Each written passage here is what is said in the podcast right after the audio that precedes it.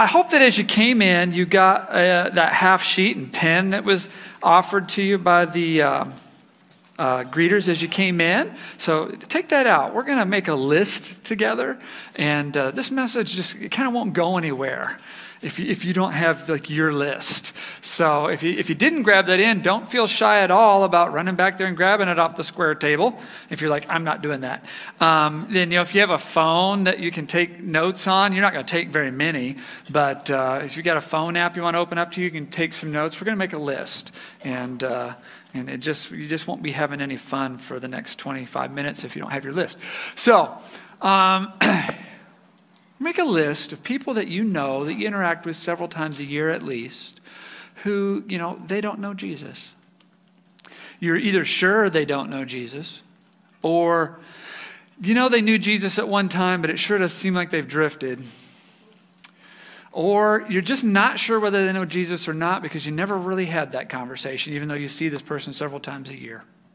So write, write down two or three names like that that fit that description. If you're really not comfortable writing names, you can put initials. You'll know who it is. It's just for you. That's all right. If you're thinking right about now, gosh, I don't know anybody like that. You know, everybody's kind of in the room. Did you remember your family? Did you remember your brother in law, that guy? Did you remember your daughter in law? Did you remember your grandparents? Did you remember your grandkids? Yeah, don't forget those. Put down a couple names. Did you remember where you work? What about your boss? What about your employees? What about some of the customers? Some of you are in places where you see customers regularly and have conversations. What about those folks? Right, right, those folks. Yeah, write down a couple names. Um, I mean, what about your neighbors? How easily we forget the people that live in the house on either side of us and across the street, and their backyard backs up to our backyard. Don't forget your neighbors. You probably get a couple names out of that. And don't forget the activities, the things you do for fun, or the things your kids do for fun. Don't forget the coach. Don't forget the instructor. Don't forget the teacher. Don't forget the people sitting in the stands with you or sitting next to you at the recitals all the time. Don't forget those folks. That's worth a couple names for sure.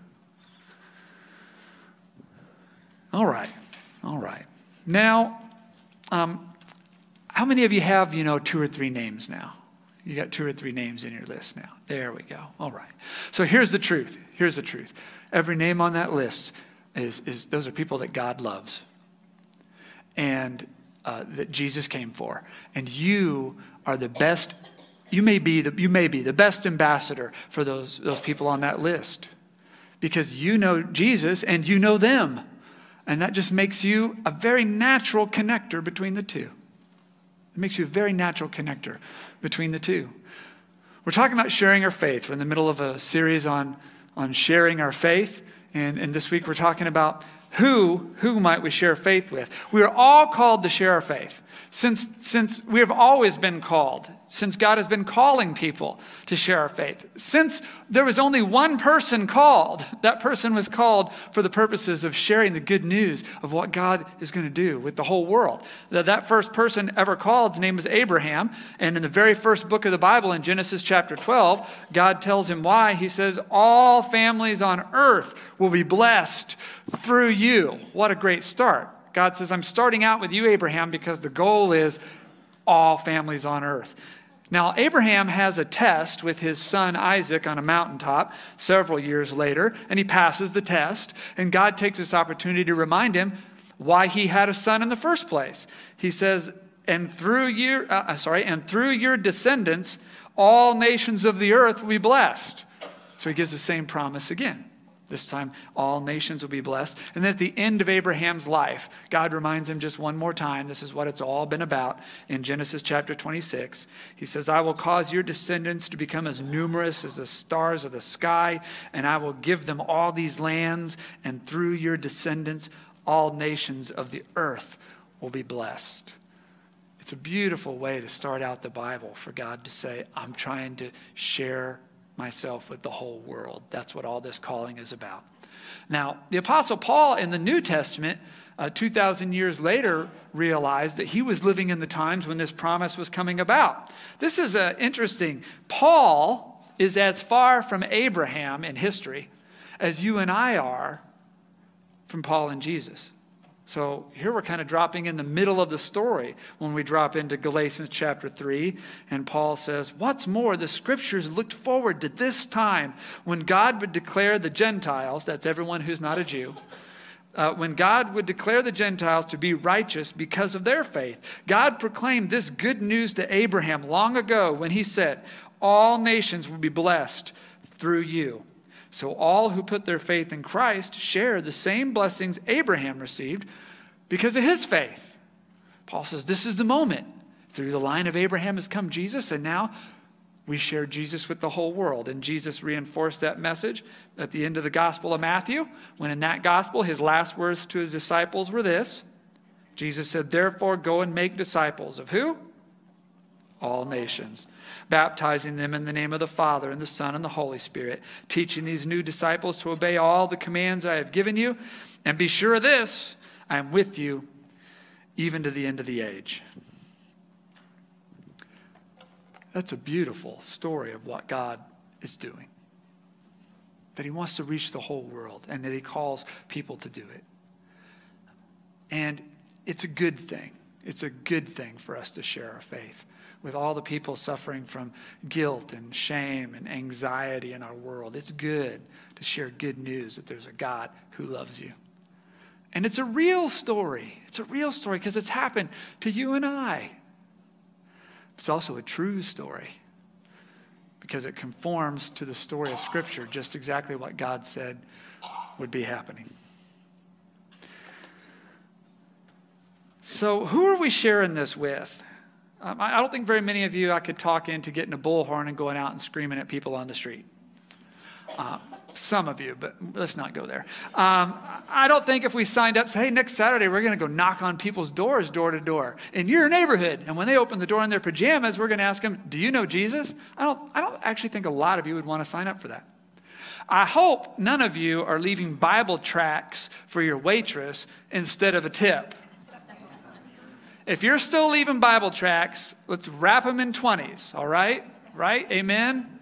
Servers, yes, let's make Jesus look good, not cheap at least. Um, and then no one wants to go out and like, oh, the way we're going to reach people for Jesus, we're going to argue about a bunch of stuff. We're going to argue about abortion and evolution and LGBTQIA2 plus, and we're just going to argue all day long. None of us wants to do that stuff. So great. Neither do I. Neither do I. Um, that sort of uh, evangelism to strangers who weren't expecting that to happen. Um, I, I've seen some people do it, and God help them, some of them are successful. Um, I don't know anything about it. I've never been trained in it. I've never um, met anyone who came to Christ that way. I've heard about it. I've never met anyone, so I can't help you. I can't help you. However, um, there are plenty of ways to share faith that don't need to be done that way. So I don't think we're going to be hurt at all learning to share our faith um, other ways.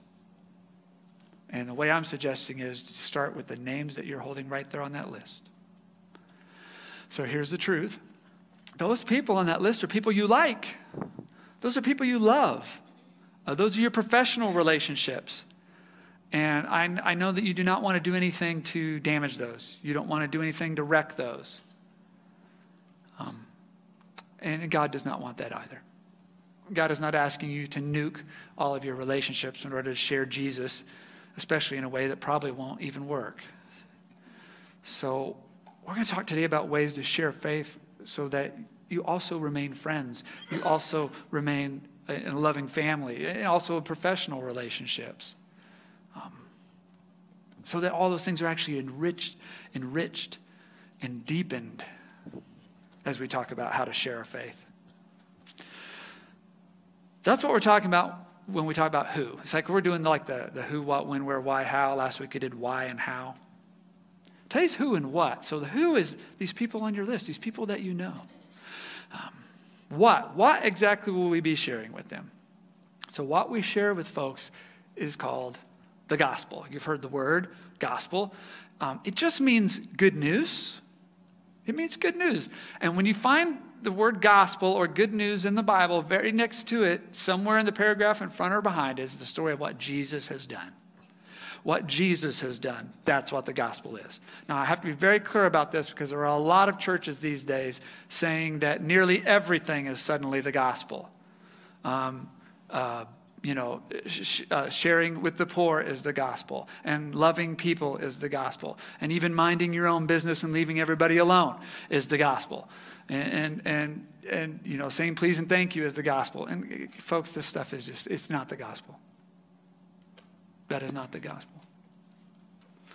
That is definitely branches that grow from the gospel. There's no doubt that people who follow Jesus have his heart for the poor and desire to see things change in this world. I mean, we just raised $1.189 million, much of it to that end.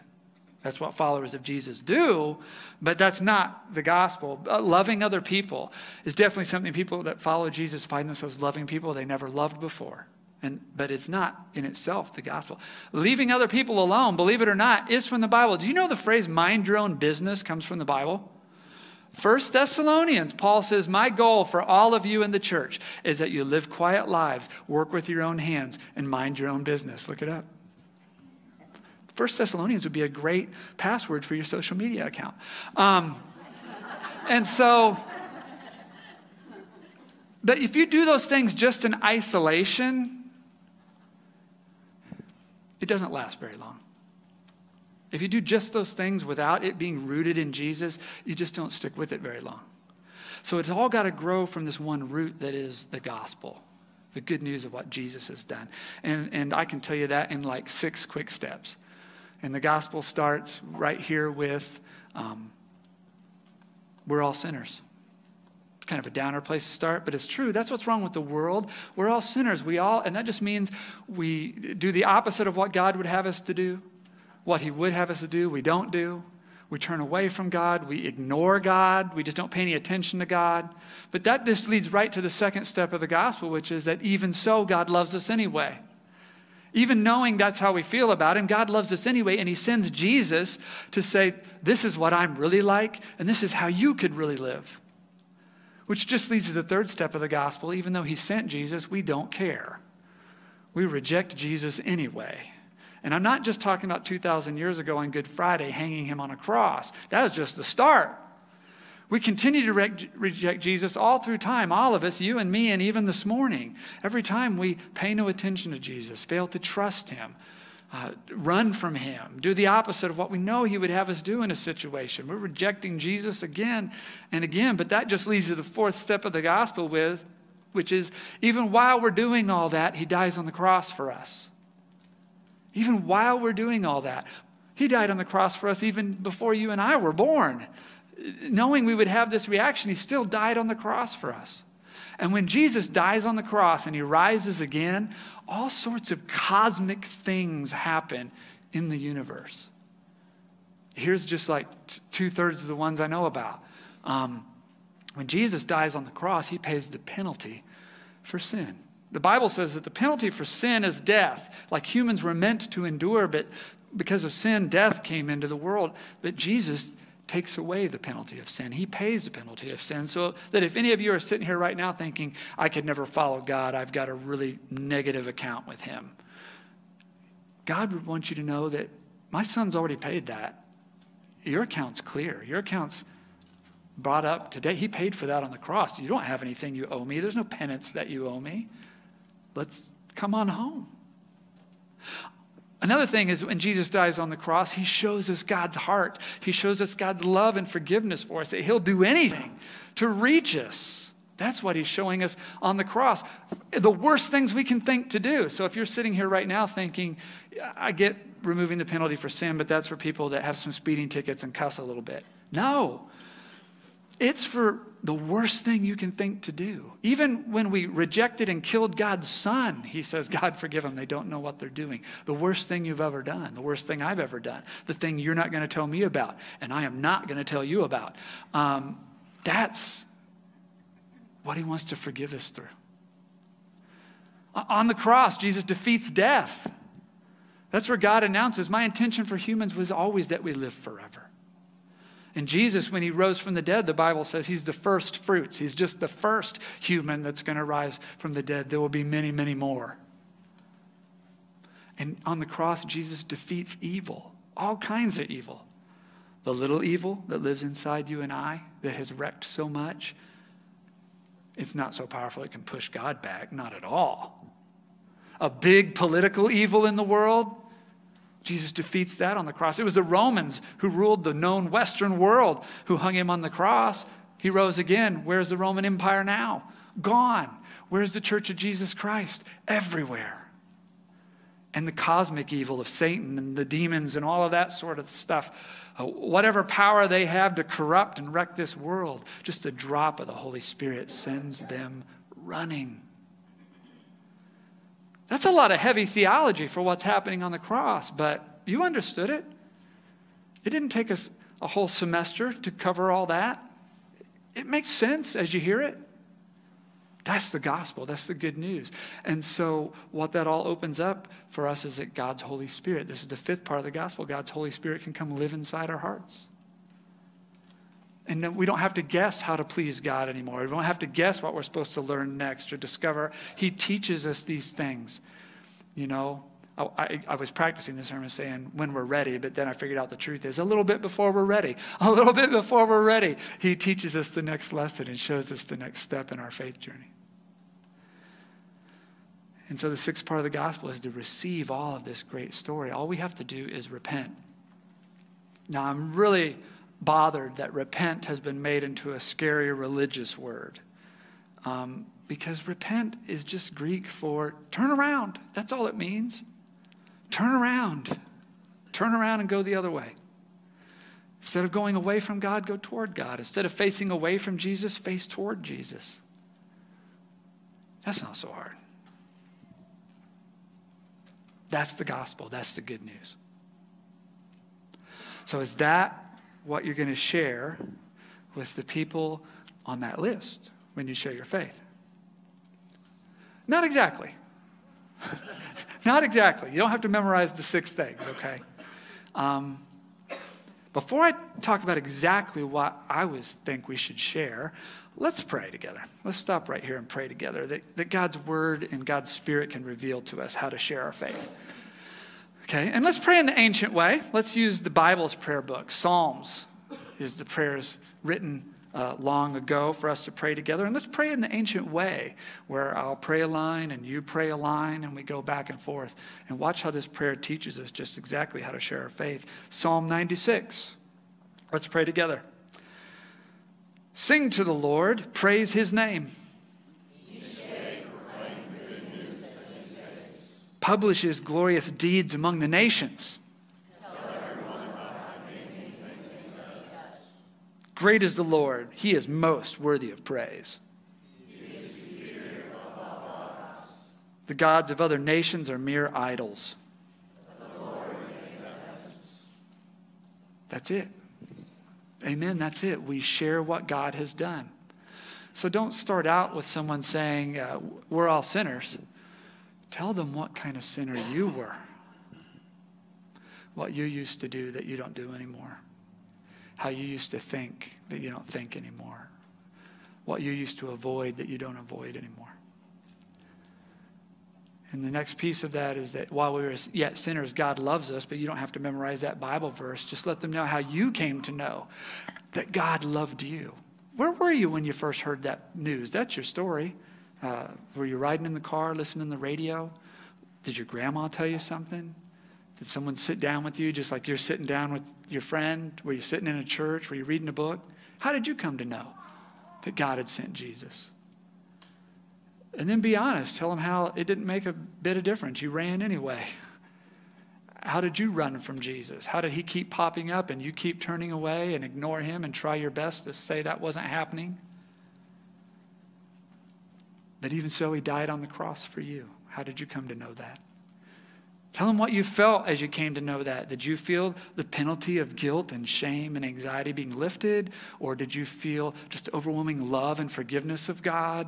Did, you, did He break the power of death in your life because you were just about right there? Did you feel the grip of evil slipping off of you? When the Holy Spirit came into your heart, how did that begin to feel? How did you begin to think differently? And when you repented, what did you turn away from? What did you turn toward? That's a story worth telling. It's a beautiful story. It's a beautiful story of what God has done in your life. And it's good for you to share that story with other people, especially with so many people in our world struggling with so much shame and so much anxiety and so much guilt. To share a good story of what God has done, that's, a, that's something a good guy does. And it's a real story. It's not six things you memorized in church, it's just what happened to you. But it's also a true story because it conforms to uh, every single word of this book from beginning to end. So, some folks have said to share your faith, you really got to become a storyteller. I, I agree with that. I would like to fine tune it one level tighter. To, to share your faith, you become an interpreter. You become an interpreter for someone who's coming from some other place and helping them to interpret the language of this new place that they're coming to. Because here's what we believe here's our theology, all right? God is already doing all of this work in the lives of the people on your list already. All those names on your list, God is already doing all of these things, but they are not putting it together. Uh, one day they're having a spiritual experience, next day they're pretty sure that's not really what happened.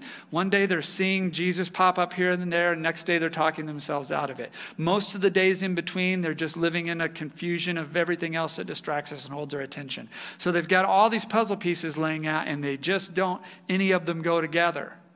But here's what happens when you tell your story, they have to ask themselves this question wait a minute. Is that what's happening to me? Some of the things you're sharing have happened to me. Is this how they fit together? Is this all actually going somewhere? You are an interpreter. Your story is giving them a decoder ring that says when these things begin to happen, that your life is flowing toward the cross of Jesus Christ. They may actually come to understand the gospel and the good news faster than you did because you're giving them the Rosetta Stone of your story earlier than what it was given to you. And what a good and beautiful and real and true thing that is to do for someone. So, is this the first conversation that you'll have with the person on the list, your whole story? That seems a little heavy. That seems a little heavy. Um, remember what we learned last week. We, we don't really start here. Remember the BLESS acronym we learned last week. Begin to pray. We'll do that here in just a moment together.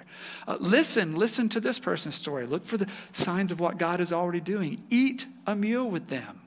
Uh, uh, serve them. Look, look at the names on that list. Is there something that I could use help with right now? Then you share. And when you share out of this place of credibility, uh, you don't necessarily start with your whole spiritual story. Remember, start simple. Um, let them know that you go to church and you like it. God may be able to do something just with that little bit of information, but at least now that's in the relationship floating around. Oh, a church person. Then at some later point, when God makes this opportunity, share with them the short version, everyone. Some of you have never told a short story in your life. Um, practice in the mirror try to do the short version of how following Jesus has made a real difference in marriage, in singleness, in parenting, in illness. My faith in Jesus really helped me right here in this way. I'm done. See what opportunity God creates from that.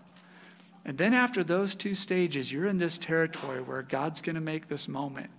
The Holy Spirit's going to prompt you. They may even ask, and you tell the full gospel of what Jesus has done in your life and the power that he has and see where it goes from there. Next week, let's talk about when and where. We've done why and how and who and what. Next week, let's talk about when and where. Are there times and places when it's more appropriate, less appropriate, more effective, less effective to share our faith than others? We'll explore that together as we explore the scriptures. But um, for now, let's start with B in the bless, begin to pray.